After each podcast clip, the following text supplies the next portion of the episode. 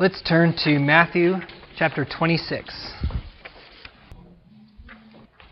We're going to read from verse 31 to verse 56. 31 to 56. Verse 31. Then Jesus said unto them, All ye shall be offended because of me this night. For it is written, I will smite the shepherd, and the sheep of the flock will be scattered abroad. But after I am risen again, I will go before you into Galilee. Peter answered and said unto him, Though all men shall be offended because of you, yet will I never be offended.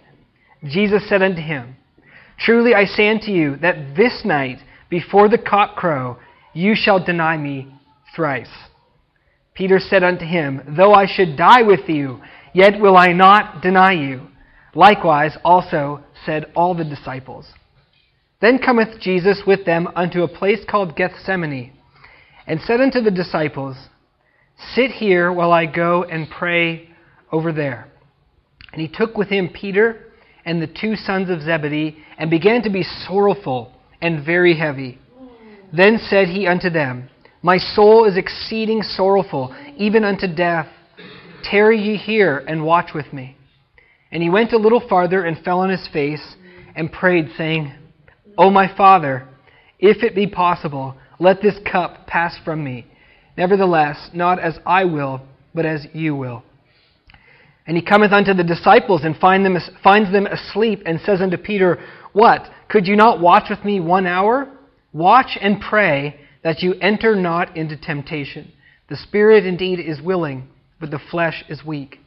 He went away again the second time and prayed, saying, O my Father, if this cup may not pass away from me, except I drink it, thy will be done.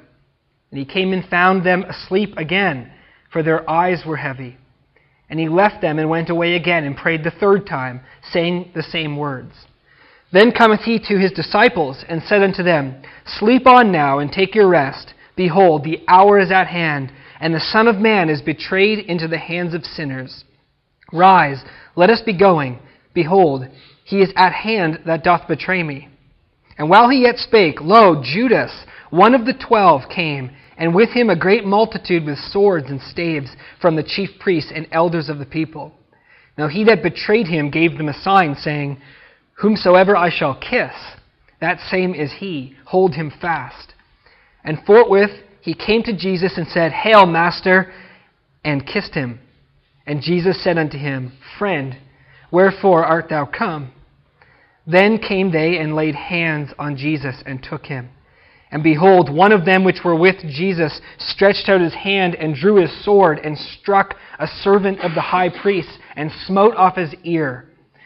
Then said Jesus unto him, Put up again your sword into your place, for all they that take the sword shall perish with the sword. Do you not think that I cannot now pray to my Father, and he shall presently give me more than twelve legions of angels? But how then shall the scripture be fulfilled that thus it must be? In that same hour, Jesus said to the multitudes, Are you come out as against a thief with swords and staves for to take me? I sat daily with you in I sat daily with you teaching in the temple, and you laid no hold on me. But all this was done that the scriptures of the prophets might be fulfilled. Then all the disciples forsook him and fled. Let's pray. Father, we pray that as we draw our attention now away from uh, the many distractions of the, of the world unto this most sublime episode in history and incident with your Son. We pray that you would help us, Lord. We pray that you would send forth your Holy Spirit and that you would give us the, um, the ears to hear, Lord the hearts to receive, the minds to understand. And Lord, we know that as we look at this passage, we are treading on holy ground, and we just pray that, Lord, you would uh, cause us to hear what it is that you want men to hear when they read about this incident. And we thank you for this time, Lord. We look to you for our strength in understanding. And we pray that you'd be glorified. In Jesus' name, amen.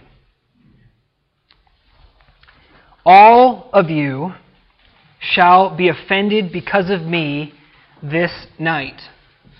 No exceptions. All of you. And each one of us, brothers and sisters, would have heard the exact same thing if we were with Jesus that night. If instead of Bartholomew, it was Yannick.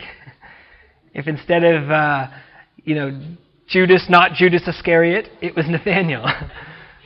All of us, without exception of anyone in this room, if we were in the disciples' shoes, would have heard Jesus look us in the face that night and said, This night you will be offended in me.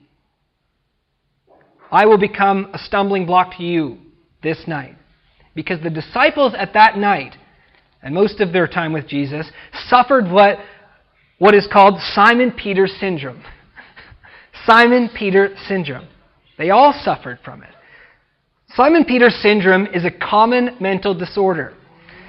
Basically, Simon Peter syndrome goes like this When Jesus says something to you, you just don't get it. when Jesus says something to you, you just don't get it. Medically, it works like this there's incoming information from Jesus, and it hits your mental grid, and it doesn't agree with your mental grid. And so that incoming information from Jesus bounces off your mental grid like a tennis ball off a brick wall.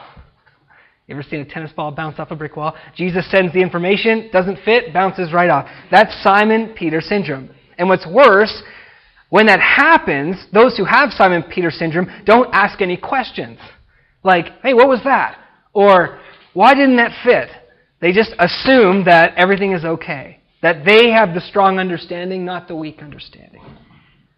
Turn with me to Luke chapter 9. I'll give you, a, I'll give you an example here of Simon Peter syndrome. Luke chapter 9, verse 44. And we'll see this happen, this exact phenomenon happen. Luke 9:44. And notice the words of Jesus. Here comes the information from Jesus. Okay?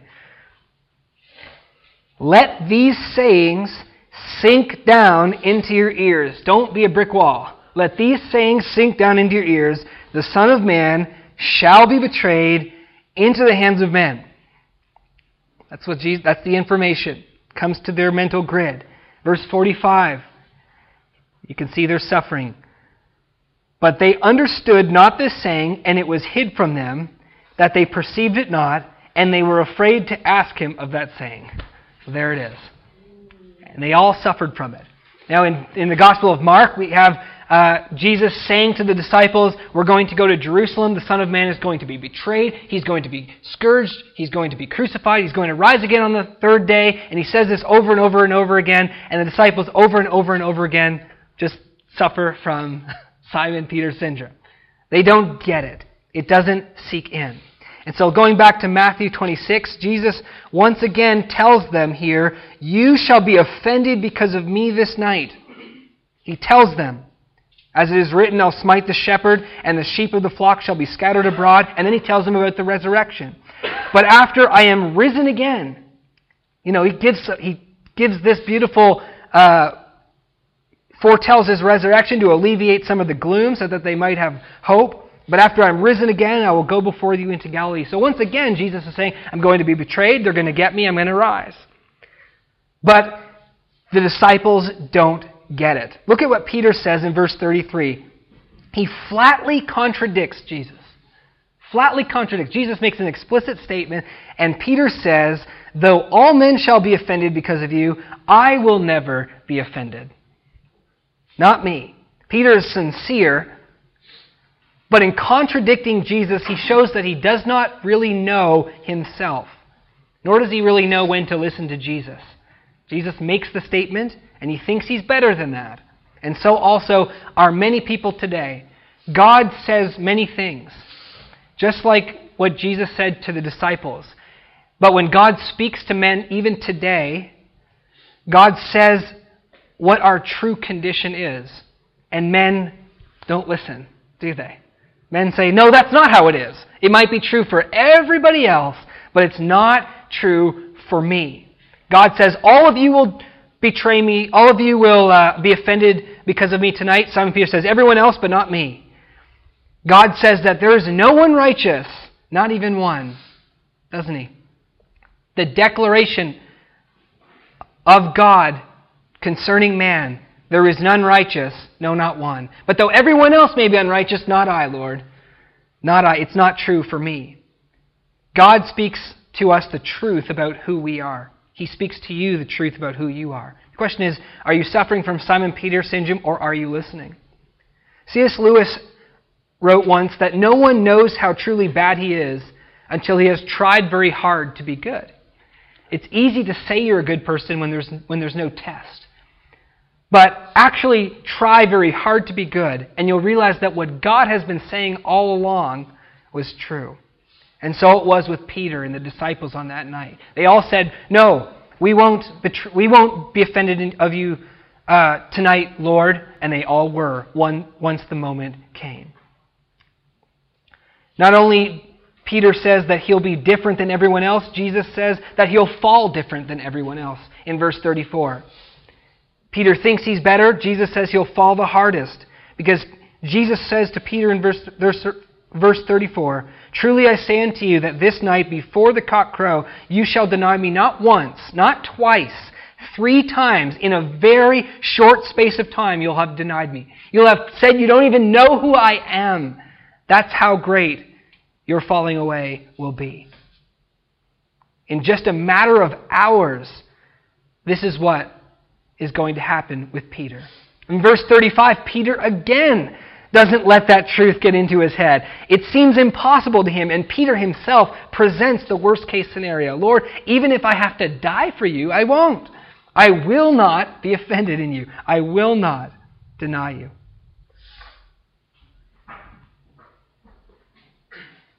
Notice Jesus doesn't say, Yes, you will. Because what would have Peter said? No, I won't. Jesus, yes, you will. No, I won't. Jesus doesn't play games like that. Jesus said it once, and it will be as he said. Period. That's it. It's a warning to us all to listen to God. God doesn't, God doesn't say to us, This is how it is. And we say, No, it's not. He goes, Yes, it is. No, it's not. Yes, it is. And it's back and forth. God speaks to us and says, This is how it is. And we can argue against it and say, no, it isn't, or we can say, yes, it is, but it will turn out as God has said in every case. So it's for us to learn from the apostles here and to listen to God. In verse 36, the company moves on, and the group arrives at what Matthew calls here a place called Gethsemane. A place called Gethsemane. The word means an oil press. So it was a place that obviously pressed olives. And the Gospel of John, we learn that it's a garden. It was a garden just east of the Kidron Valley. If you can picture Jerusalem in your mind, on the east side of Jerusalem, there's a valley called the Kidron Valley. And every time Jesus would leave Jerusalem to go to Bethany to, to sleep, he'd have to pass through the Kidron Valley. And when you get on the other side of the Kidron Valley, you begin your ascent up the Mount of Olives. So the garden was on the east side of the, Kid, the, of the Kidron Valley, John tells us, so it would have been on the slope of the Mount of Olives, the Garden of Gethsemane. But Jesus, instead of continuing on, stops here. Jesus doesn't have the intention of going to uh, Bethany and going to Mary and Martha's house tonight. Jesus knows this night he's going to be taken by sinners into the hands of sinners. And so Jesus goes to the place where he will be taken. And it says in verse 36 that he leaves eight of the disciples and he takes three others with him to a more separate place. Sit here while I go and pray over there. And in verse 37, he takes with him Peter and the two sons of Zebedee. Now it's interesting that Peter, James, and John, Jesus also took them onto the Mount of Transfiguration. He didn't take all the disciples onto the Mount of Transfiguration.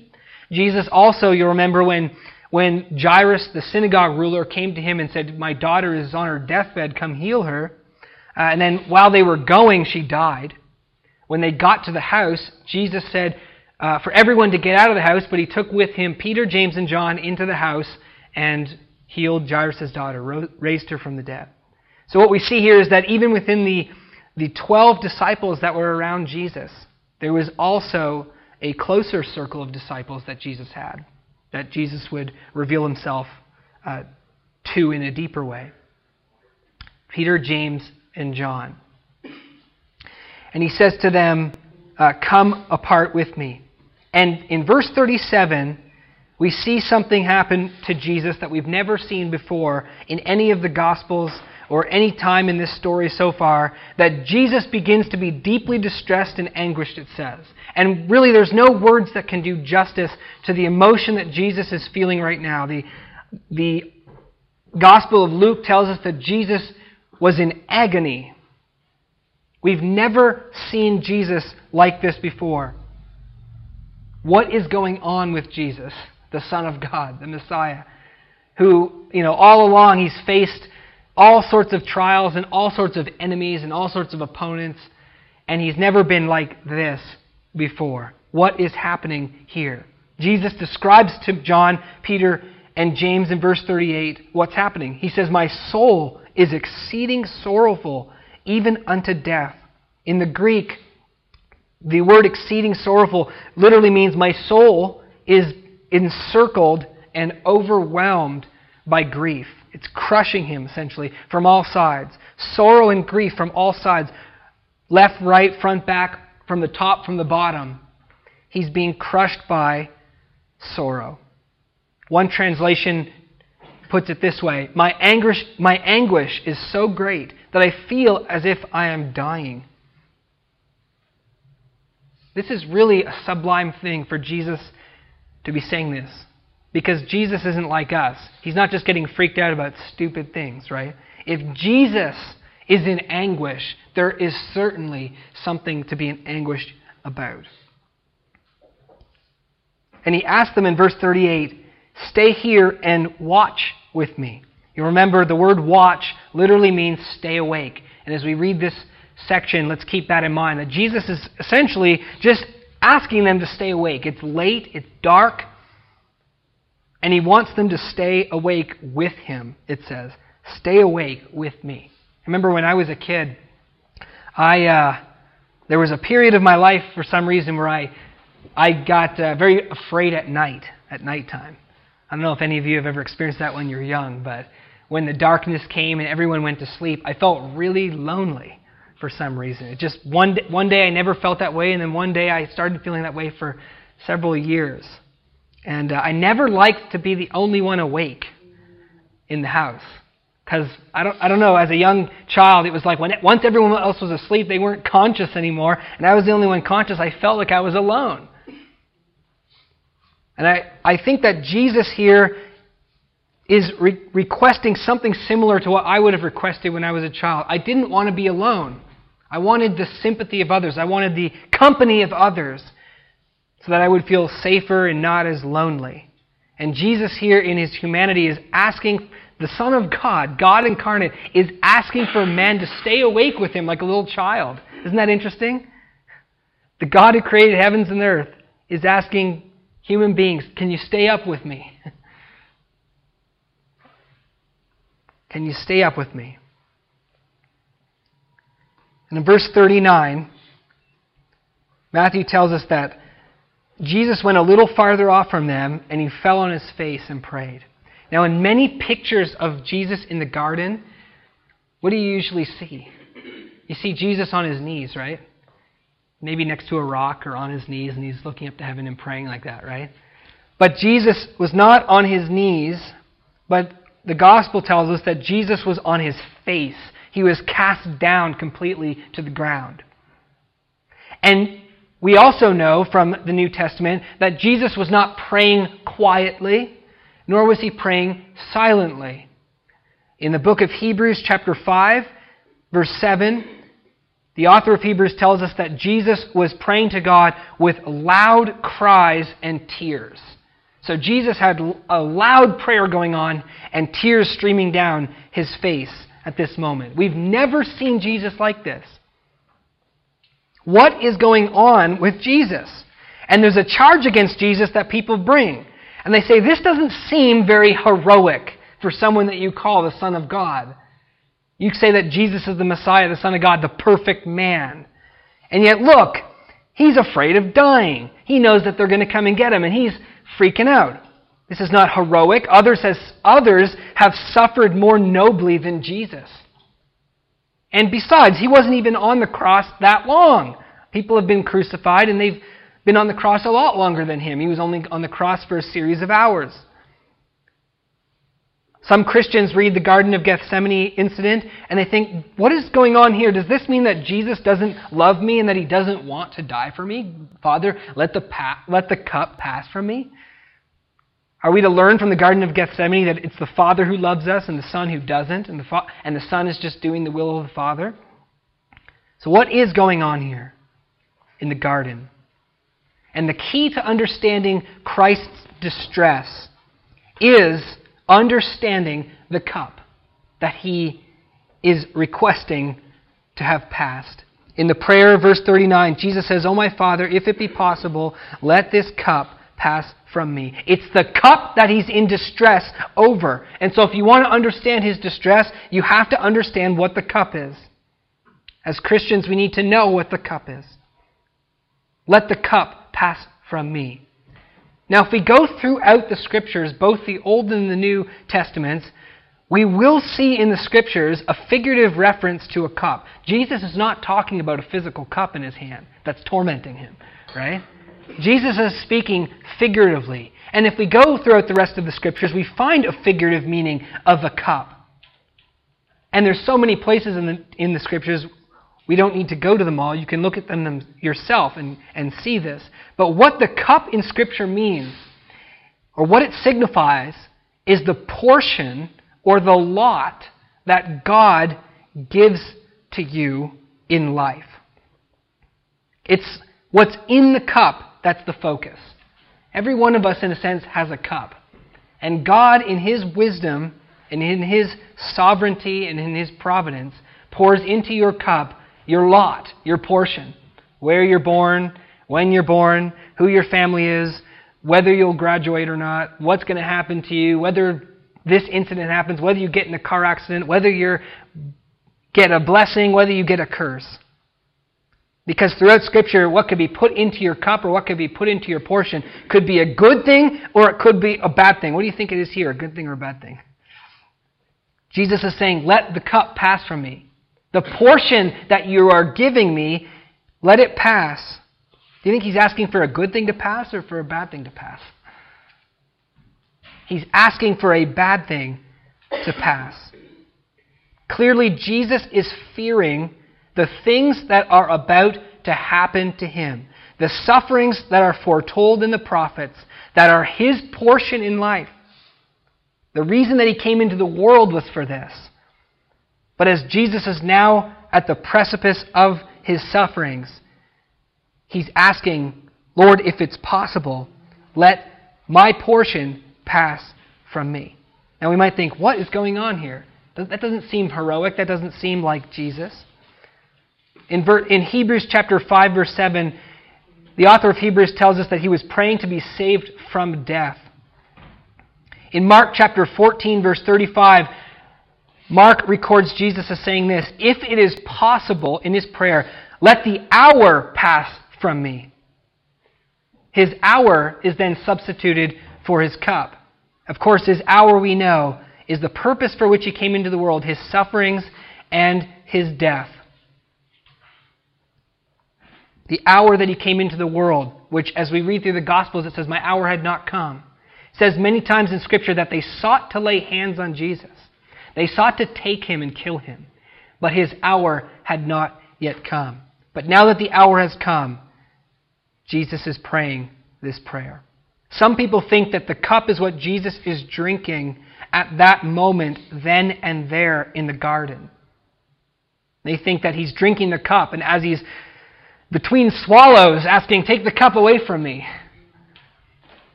But that's not the meaning of Scripture. The hour is at hand. If you look at Matthew 26, verse 45, when the, when the betrayers come to arrest Jesus, he wakes up his disciples and says, Behold, the hour is at hand. The hour that he was praying about has not happened yet, but it's just about to happen. Or in the Gospel of John, when Peter strikes off the ear of the servant's priest. He says, Put the sword up into your place, Peter. Am I not supposed to drink the cup that God has given to me? Why are you trying to stop me from drinking the cup? So the cup and the hour is about to come. And he's not saying that he's drinking it now. So why is he afraid? Why is Jesus not being heroic? The understanding is to know what was exactly in the cup. And, brothers and sisters, what we know was in the cup that Jesus knew, that if we read the Garden of Gethsemane account without this understanding, we'll never understand. That God had poured into the cup for Jesus death, and the death for our sins, and death as only God and Jesus truly know it. Because death to God and Christ is not merely physical suffering, like so many people today think. They think, I'm going to die. It has nothing to do with sin. It has nothing to do with judgment. It has nothing to do with wrath. It's just a physical phenomenon. Jesus wasn't thinking that was in his cup. Oh, Lord, take away the physical, natural ramifications of life from me. That's not what Jesus is praying. Because this death in the cup of Jesus was not merely physical sufferings, nor was it merely spiritual sufferings. But it was physical sufferings and death with its full spiritual meaning that Jesus and God understood. That Jesus was going to die for the sins of the world and bear our sins and bear the punishment that we deserve and bear the displeasure and the wrath of God with a complete and full understanding and to a complete and full measure. Charles Erdman writes this that scene in the garden can be interpreted only by the words spoken in the upper room This is my blood of the new covenant, which is poured out for many unto the remission of sins. It is this agony which adds to the mystery and the meaning of the cross. J.C. Ryle writes The real weight that bowed down the heart of Jesus was the weight of the sin of the world, which seems to have now pressed down upon him with peculiar force it was the burden of our guilt imputed to him, which was now laid on him as on the head of a scapegoat. How great that burden must have been, no heart of man can conceive. It is only known to God. Well may the Greek litany speak of the, quote, unknown sufferings of Christ. There are sufferings that Christ partook of that we will never truly understand. Isaac Watts writes this in a hymn all the unknown joys he gives were bought with agonies unknown. Remember back in verse 31? Who is the one who is putting Jesus to death? Is it the Romans? Is it the Jews? In verse 31, all of you shall be offended of me this night, for it is written, God is speaking, I will smite the shepherd. God is the one who's about to smite Christ. And Christ is fully aware of this. He's not afraid of the Jews, he's not afraid of the Romans. It's God that's making him tremble. When Jesus was given over into enemy hands, that was God beginning to smite Christ. You remember in the law of Moses that when Israel sinned against God, one of the curses would be that I would give you in to your, the hands of your enemies. Now, you might have many enemies, but if you are righteous, I will not allow any of those enemies to hurt you. And if I give you into those enemies' hands, it's not because the enemies are righteous. It's because I'm punishing you for your sins. And we see in the life of Jesus that every time the enemies wanted to take him, it said his hour had not come. No one could touch Jesus, no one could lay a finger on him. He could throw himself off the temple, Satan tempted him. And he wouldn't even bump his foot against a rock because the angels would uphold him. But now, Jesus, as we read when Judas and the group lays their hands on him, that's no insignificant moment. That's the moment when God delivers his son over into the hands of his enemies to be beaten and to be mocked and to be killed. But let's note and remember that it is God who is smiting Christ. In Romans chapter 4 verse 25, Paul tells us that he was delivered up for our offenses. Is at this moment where God delivers Christ over for our offenses, to be the sacrifice for our sins. And in verse 39, when Jesus says, Let the cup pass from me, Father, we're not to understand this that He doesn't want to save you. We're not to understand this that He doesn't love you, that His will is opposed to God's will, that God wants them to do something that He doesn't want to do. I don't care about them. I don't want to save them. We're not supposed to understand Jesus' words that way. What we're supposed to understand is that Jesus is simply asking, Is there another way for them to be saved? But if there isn't, I'm willing to die for them because I love them, like you love them, Father. Is there any other way? Jesus wanted God's will to be done. This is all about the, the manner or the method or the way of salvation. Facing what he was about to face, Jesus is simply asking the question that blesses the rest of the world by showing us that there is no other way. The fact that Jesus prays this prayer shows us once and for all the answer that brothers and sisters and let the whole world hear it. There is no other way to be saved but the horrible death of Christ and the smiting of the Son by the Father. There's no other way for a sinner to be saved. There's no other way for you to be saved. If there was another way, God would have done it another way. But there is no other way. And so Jesus understanding that there was no other way but for him to face this horrible death, chose that horrible death for you. Not my will, but yours be done. There's no conflict of will between the Son and the Father in that statement. But simply, like anyone, uh, none of us want to suffer. But Jesus wants the will of God, which is the salvation of men to be done. And so he's willing to face the suffering that he doesn't want in order to save us. Christ's agony in Gethsemane does not prove that he was a coward, nor that he doesn't love us, but the exact opposite. Christ's agony in Gethsemane proves the reality, the fierce and frightening reality of the wrath of God that even made the Son of God tremble. But it proves the courage of Christ to take that cup for us and the passionate, heroic love of God for sinners. This is what the Garden of Gethsemane proves. In fact, if Jesus had just faced it in a stride, we might wonder how heroic the love of God really was, really is, or how fearful the wrath of God really is.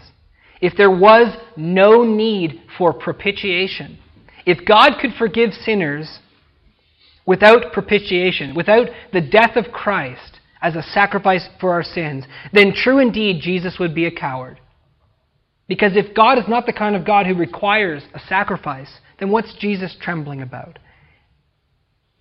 The only explanation for the Garden of Gethsemane and the distress of Christ is the fact that Jesus died as a propitiation for our sins. The garden is the great testimony to that. Hymn writer Joseph Hart in 1759 wrote this View him prostrate in the garden, on the ground your Maker lies. Think about that. Take a look now, brothers and sisters, to Christ.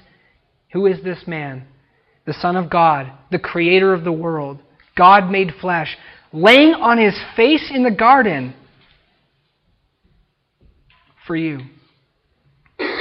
On the bloody tree, behold him. Sinner, will this not suffice? Will it not suffice to show you the ways of God? You want to know what God is like? Look at Jesus in the Garden of Gethsemane. Doesn't this suffice to teach you about the reality of wrath and love? Ambrose in the fourth century said this I not only do not think that there is any need of excuse for Jesus' behavior here, but there is no instance in which I admire more his kindness and his majesty. Moving on in verse 40 and 41, all this amazing stuff is going on. Jesus is facing the reality of wrath and sin and propitiation and love. And the disciples are totally clueless. The disciples are sleeping. And Jesus comes to them and he sees Peter, James, and John, his inner circle, sleeping. And he says to Peter, What? The resolute one? What? The one that's different than them all? Couldn't you watch with me one hour? I asked you to stay up with me. And then Jesus says to them again, Watch and pray. Literally, stay awake. Stay awake and pray. So that you do not fall into temptation. What is the temptation that he's warning them about? Well, it's not the temptation to fall back to sleep. Jesus is not saying, pray so that you don't fall asleep. Sometimes prayer puts us to sleep. Close your eyes and, you know. Jesus is not saying that the temptation is to fall asleep, but the temptation is what they're about to face in just a moment when the band comes. See, the disciples are wanting to love Christ, serve Christ, follow Christ to the end, but their human strength is weak. Jesus asks them to stay awake with him and they fall asleep. Peter says, I will not deny you, but he denies Christ three times, and all the disciples run away. As we will as we see now, they're falling asleep, and as we're going to see them, going to run away. Their spirit is willing. They want to serve him, but their human strength, which is what flesh means, is weak. And this saying, the spirit is willing and the flesh is weak, is not an excuse, as some people think. Some people think we as human beings can use that as an excuse. Kind of like when we sin, we say, uh, a lot of people say, I'm only human. The spirit is willing, but the flesh is weak. It's an excuse. It's not an excuse, it is an exhortation to pray according to Jesus. Because human strength is weak, pray. Draw your strength from God. Be dependent on Him. There's no excuse there, but a reason to pray. And we learn from Jesus at this time in His agony that prayer is our great help in time of need not only from the words Jesus speaks right, now, right here, but by his actual praying in the Garden of Gethsemane in his time of need. We draw our strength from God. We look to him. It's an attitude of dependence. Uphold me, the psalmist says, and I will stand. Prayerlessness is an attitude of self sufficiency. I don't need to pray tonight. I can just go to sleep. I will not deny you, Lord. I won't deny him when the time comes. I'm just going to go to sleep right now. Rather than having a prayerful attitude toward God. In verse 42, Jesus goes again to pray, only this time his prayer is slightly different. If this cup cannot pass away from me except I drink it, your will be done. Jesus knows that he needs to drink it now. Your will be done. Notice in this section the echoes of the Lord's Prayer. When Jesus taught men to pray, Our Father who art in heaven, hallowed be thy name. Thy kingdom come, thy will be done on earth as, as it is in heaven. Give us this day our daily bread. Forgive us our trespasses as we forgive those who trespass against us. And lead us not into temptation, but deliver us from evil. Notice the similarities between this now and the Lord's Prayer. We have our Father and Jesus praying to the Father, Your will be done, and lead us not into temptation. I would say these are the three main elements of the Lord's Prayer. First of all, when you pray, the most important thing about prayer is knowing who you're praying to. That when we pray, we're not praying to some unknown God out there.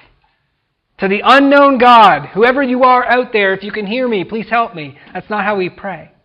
The most important thing about prayer and the most important element of our prayer is our recognition as to who we're praying to, and it's our Father.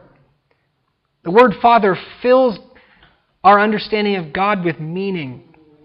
It's not just the Creator, it's not just the unknown strong one, it's the Father who loves me, the Father who cares about me, the Father who I can go to and pray to without using many words and repetitions because he hears me and he loves me. And when Jesus is praying in the garden, he says, Oh, Father, it's full of that understanding. Jesus knows the Father is good and that the Father loves him. And secondly, for that reason, we know that the will of the Father is good. And so our prayers should also have the foundation or the note or the tenor of submission to His will. Your will be done. And we can pray with confidence, Your will be done, because we know that He is good, because we know that He is our Father. Amen? If you don't know God is good, Your will be done could be a scary prayer. But if you know He's good, and Jesus knew here in this moment that this, the prospect of suffering, not just physical death, but death and the wrath of God is not pleasant, but I know that God is good. Your will be done.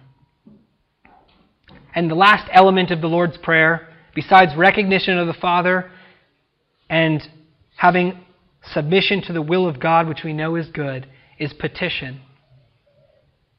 And petition obviously changes from circumstance to circumstance. Jesus is not praying for food at this moment. And the disciples need to pray, lead us not into temptation. Meaning, God uphold me, or else I won't be held up. If temptation comes, my human strength is weak. I understand what you say about me is true, that I am weak, that I'm sinful, and I need you to keep me from evil. Jesus this night was receiving strength from God in his prayer. The disciples weren't. The disciples were not because they were sleeping. And so when the betrayers came, we know what happened. Jesus, having been strengthened by God, stands before his enemies, before his betrayer, before this crowd that's come to take him with courage and strength. But the disciples, on the other hand, flee in confusion and in fear. In verse 45, Jesus wakes them up, ironically. Sleep on now and take your rest. Now the time has come. A.T. Robertson writes this about the failure of the disciples. They have missed their chance for sympathy with Jesus. The one night where Jesus was in need of them. Not ultimately, of course, but he wanted their help. They didn't come through. H.A. Kent said, Their opportunity to be useful in the crisis, the most important crisis of all, had passed. What follows now, starting here to the end of the crucifixion, is what I like to call God in the hands of angry sinners. Look at verse 45. The hour is at hand, and the Son of Man is betrayed into what? The hands of sinners. They're going to do with him what they want, what they desire to do to destroy him. The passion of Christ, as I've said, is the demonstration of the sinfulness of man in his hatred against God and against truth. God is now being placed into the hands of angry sinners who hate truth and for that reason hate God. So we get to watch what they do to him as we go on. But Jesus in verse 46 says, Rise, let us be going. It's been said by many commentators that in the Greek it sounds like a general giving orders to an army. Let's go face them. Not, Rise, let's flee. Let's get out of here quick. Here they come. Let's go out to meet them. And Jesus, as a champion, goes out to meet them. Who is this group that comes? Some people imagine it was full of Roman, Roman soldiers, but that's not true. There was no Roman soldiers here this night. It was Judas leading a group of temple guards. And we also learn from Luke that there were chief priests, leaders, and the servants of the leaders who were there as well. These aren't just a bunch of soldiers, but also the leadership of Israel comes out to arrest Jesus. Judas had given them a sign before. There's probably many of them who had not ever seen Jesus before. Jesus said, The one that I kiss is the one that you're to take hold of. It's very interesting that in the Greek, in verse 49, when Jesus, when Judas approaches G, G, uh, Jesus, and he says, Hail, Master, it says he kisses him. The Greek word doesn't mean that he just came up and kind of little pecked him on the cheek. Okay? He didn't just come and give him a little uh, timid kiss. But it was a passionate, earnest kiss. It's the same word that was used of the woman who kissed Jesus' feet and the prodigal son's father when the prodigal son comes home and the father runs and falls on his neck and kisses him. There's a, a show here of love towards Jesus. It's ostentatious. Judas comes up and embraces Jesus and kisses him passionately. The only two places in Scripture where Jesus is kissed is when the woman kisses Jesus and when Judas kisses Jesus. And what a contrast there is between those two kisses. There really is only in life two responses to Jesus. Those who know Jesus love him. And you can relate to the woman. And you can say, when I see Jesus, I just want to kiss him. If I, if I can kiss him, I'm going to. And I'm not going to be a little timid peck on the cheek. and then there are those who hate Jesus, even though they give a show of love for him. You either love him or you hate him because you either love truth or you hate truth. Jesus calls Judas friend. And we are to not ever think that Jesus is using words in a, shallow way or that it's just social courtesy. But Jesus calls Judas his friend because that is what Judas is to him. From Jesus' perspective, he loves Judas. Jesus loves his enemies. And this is the one whom Judas has sinned against. This is the one whom the chief priests have sinned against. This is what God is like. This is the God that we sin against. We sin against God who loves us and wants our good. We're not just sinning against someone who hates us or is indifferent toward us, which makes our sin all the worse, which makes the wrath of God all the more severe, and the sacrifice of Christ all the more amazing.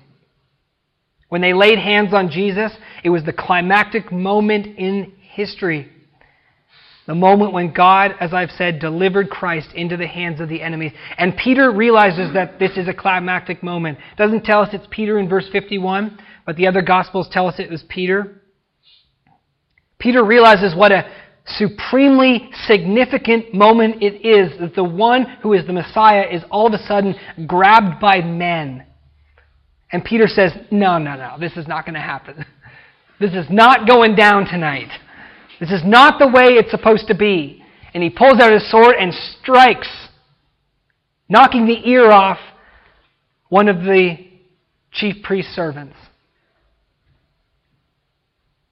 Futile attempt to stop not only just a crowd of men with swords and staves, what's Peter going to do? But to thwart the purposes of God. Jesus rebukes Peter with strong disapproval.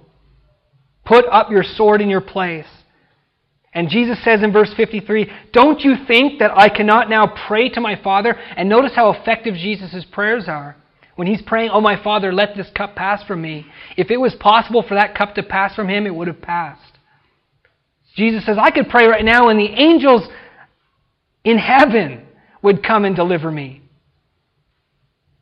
Don't you think that I could pray and every one of us could have our own legion of angels? One for the eleven and one for me. Twelve legions of angels could come and deliver us. And more than that, he says, even more than 12 legions of angels. There's an unlimited resource from heaven that I have. And I don't need your help, Peter. And this isn't about what, you what you think. Jesus didn't need anyone's help. He could have stopped it all at any time. But he was willing to give himself into the hands of his enemies for our sakes, because this was the purpose of God. Verse, 30, 30, verse 53 and 54 basically are this Jesus is saying, If I protect myself, how can the scriptures be fulfilled? How can mankind be saved? If I say, you know what, line of re- least resistance here, I don't want to be taken by them, angels come, stop it all, how then can God be true and can man be saved? Reflect upon this for ourselves as well in our own relationships. If we protect ourselves, how then can our relationships be healed? If we always took the way of least resistance, and how many of you are guilty of that? Or how many of you feel that strong temptation to just always stop pain? Doing the right thing hurts. But if we always protect ourselves, if we always just seek to stop pain instead of doing truth, how then can we offer this world healing? How then can we bring into our own families and relationships life? We learn from Jesus that the way of life is the way of truth and not the way of selfishness. Verse 55, Jesus protests their behavior and he exposes them all as evildoers. You didn't come to arrest a, a bad person. You guys think you're all righteous, coming to stop the bad guy, but that's not the truth. The truth is you're all unrighteous and you're all evil and you hate someone who tells you the truth. He says, Are you come out as against a robber, which is the Greek word, not thief? There's actually a difference between thief and robber if you look it up in the English dictionary. A thief is someone who just steals things, but a robber is someone specifically who steals by means of violence.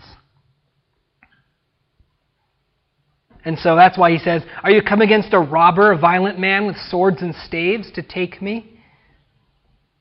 If what I'm doing is so bad, why didn't you stop me publicly?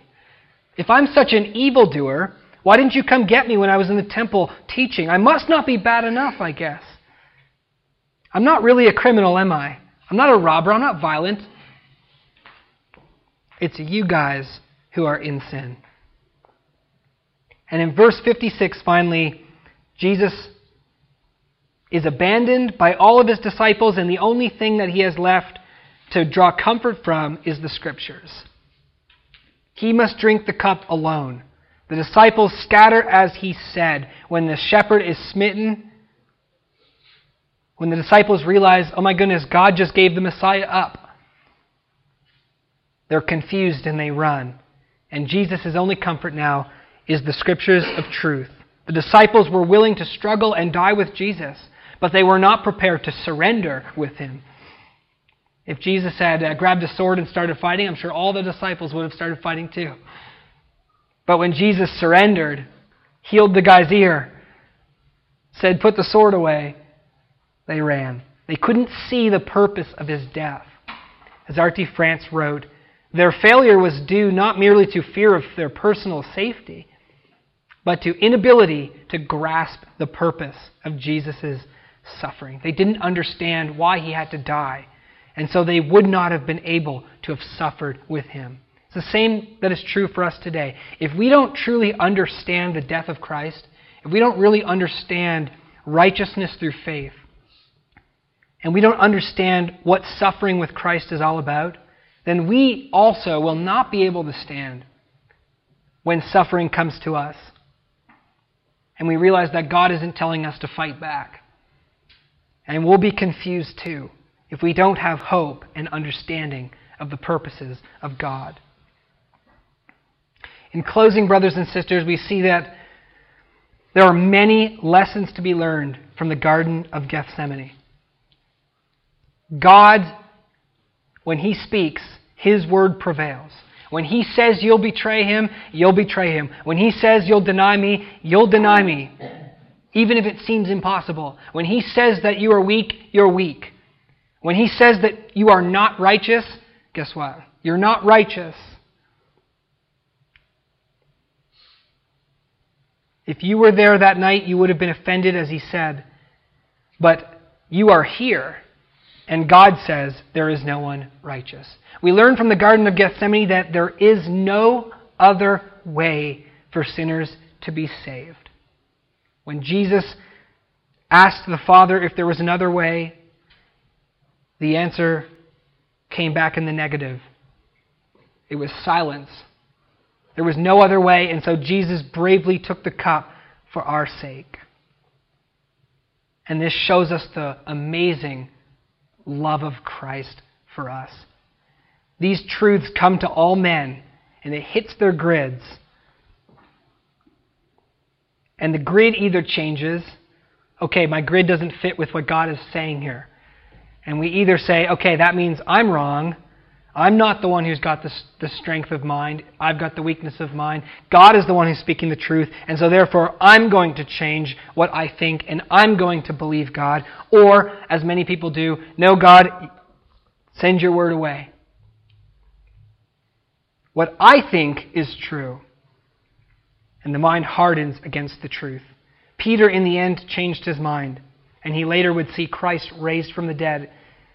Judas did not change his mind, and many people do not change their mind. Do you suffer from Simon Peter syndrome?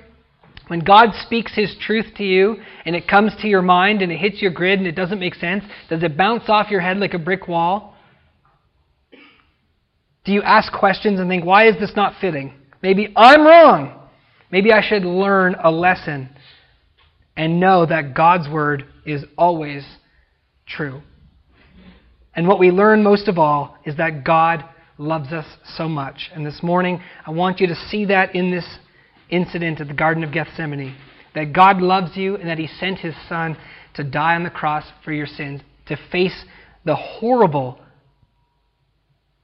frightening death that He faced. Not just physical, but the bearing of our sins and the bearing of the wrath of God on our behalf. It's all manifested here in this sublime, sublime incident and in the rest of the passion of Christ. This is the proof of God's incomprehensible love for you. Will you believe Him? Trust in Him? Will you suffer with Him? Serve Him? Let us pray to God to uphold us and to give us strength because apart from Him, how can we believe these things? How can we serve Him? How can we suffer with Him? How can we trust Him? How can we know Him? Unless we start listening to Him and finding in Him everything that we need. Let's pray.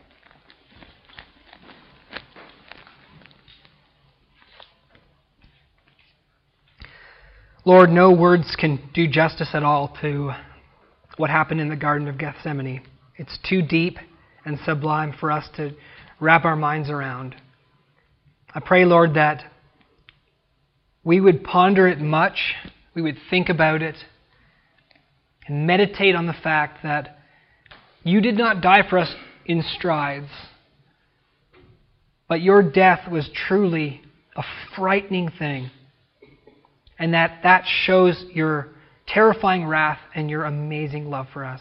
Help us to meditate on what it cost for us to be saved and that there was no other way.